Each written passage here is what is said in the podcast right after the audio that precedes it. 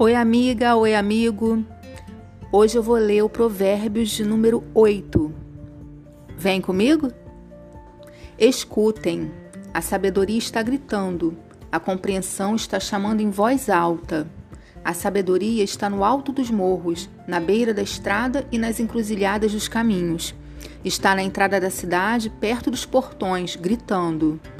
Eu estou falando com todos vocês e faço um pedido a todos os moradores da terra. Você é jovem e sem experiência? Aprenda a ser prudente. Você é tolo? Aprenda a ter juízo. Escutem, pois digo coisas importantes. Tudo que eu digo é certo. O que eu digo é verdade, pois odeio a mentira. Tudo que afirmo é verdadeiro. Nada do que falo é enganoso ou falso. Para a pessoa que tem compreensão, tudo é claro, tudo é fácil de entender para quem é bem informado.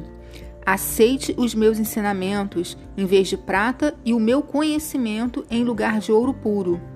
Eu sou a sabedoria, sou mais preciosa do que as joias. Tudo que você deseja não pode se comparar comigo. Eu sou a sabedoria, tenho compreensão, conhecimento e juízo. Temer o Senhor Deus é odiar o mal.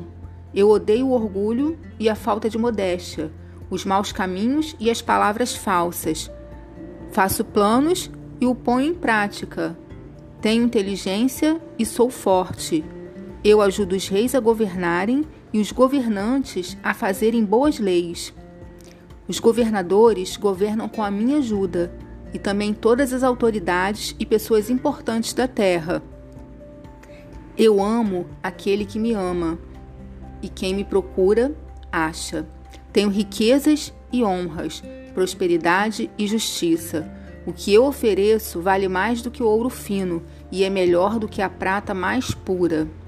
Eu ando no caminho da honestidade e sigo os passos da justiça, dando riqueza aos que me amam e enchendo as suas casas de tesouros. O Senhor Deus me criou antes de tudo antes das suas obras mais antigas. Eu fui formada há muito tempo, no começo, antes do princípio do mundo. Nasci antes dos oceanos, quando ainda não havia fontes de água. Nasci antes das montanhas, antes de os morros serem colocados nos seus lugares. Antes de Deus ter feito a terra e os seus campos, ou mesmo o primeiro punhado de terra.